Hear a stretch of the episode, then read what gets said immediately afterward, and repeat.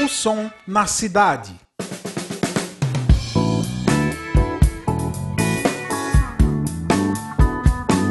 Salve, salve ouvintes, meu nome é Rafael Oliveira e está no ar em todas as plataformas digitais a segunda temporada do programa mais musical do interior de Pernambuco, O Som na Cidade.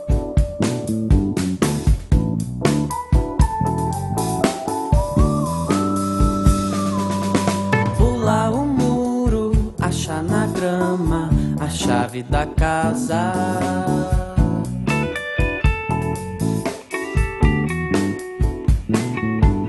Abrir a porta, ver a menina de pernas tortas.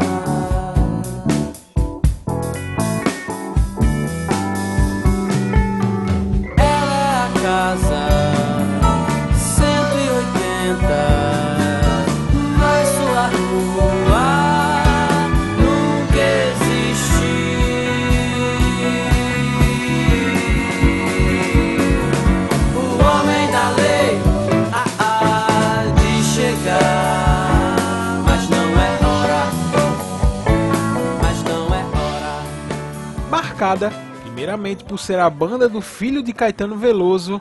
A banda que nós vamos falar hoje é a banda Dônica.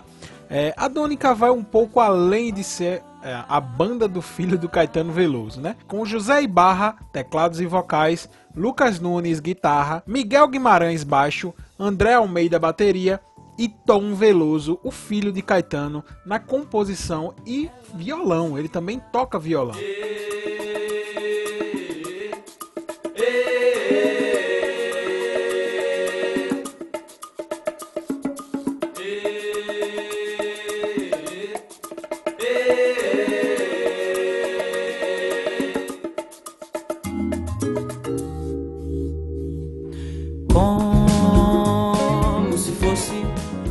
É de se deixar passar que Dônica vai na contramão de todas essas novas bandas que surgem no cenário pós anos 2000.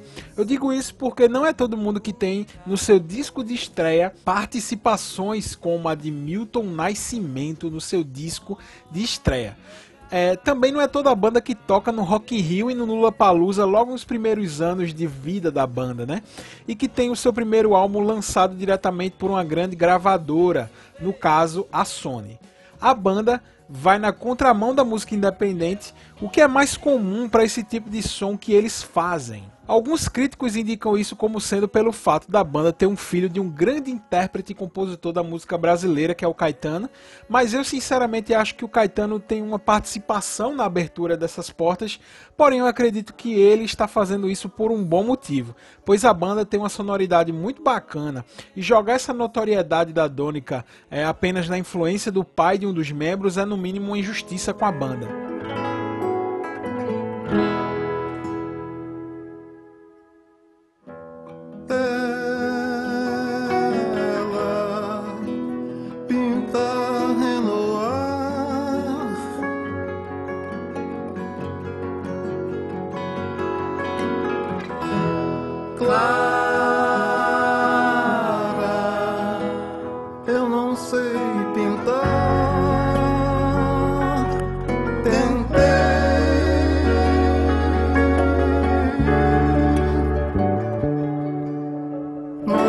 Mas não sou pintor.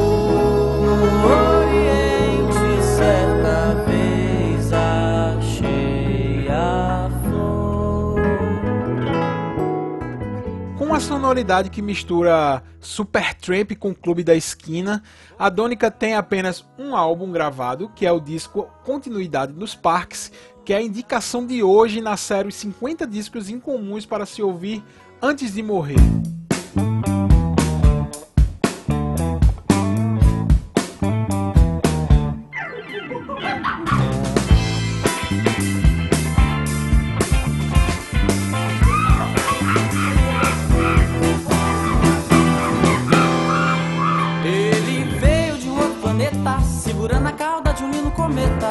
Chegando, aterrissando e já se perguntando: Que cheiro estranho é esse que o mar está soltando? Letras caprichadas, provando que nesse sentido Tom Veloso, principal compositor da banda, puxou ao pai. Não só fisicamente, né? Porque eu acho ele muito parecido com o pai. É, eu destaco as canções Casa 180, que é a minha favorita do disco, que me lembra muito a sonoridade da música setentista feita no Brasil e com forte influência do rock rural das Minas Gerais. Também destaco a música Pintor, que conta com as participações interessantíssimas de Milton Nascimento, né? Assim, nos vocais. É, Milton, como sempre, é, é, é, é, tem, uma, tem uma frase que eu não lembro bem de quem é, que, é, enfim, diz que se, se Deus tivesse voz, essa voz seria de Milton, e eu concordo. Bicho Burro, que é uma outra música da Dônica, que mostra mais o lado progressivo da banda e a interessante faixa instrumental Inverno, que reforça essa pegada progressiva da banda. É muito bacana essas duas faixas que eu, que eu citei, né? Bicho Burro e a Inverno.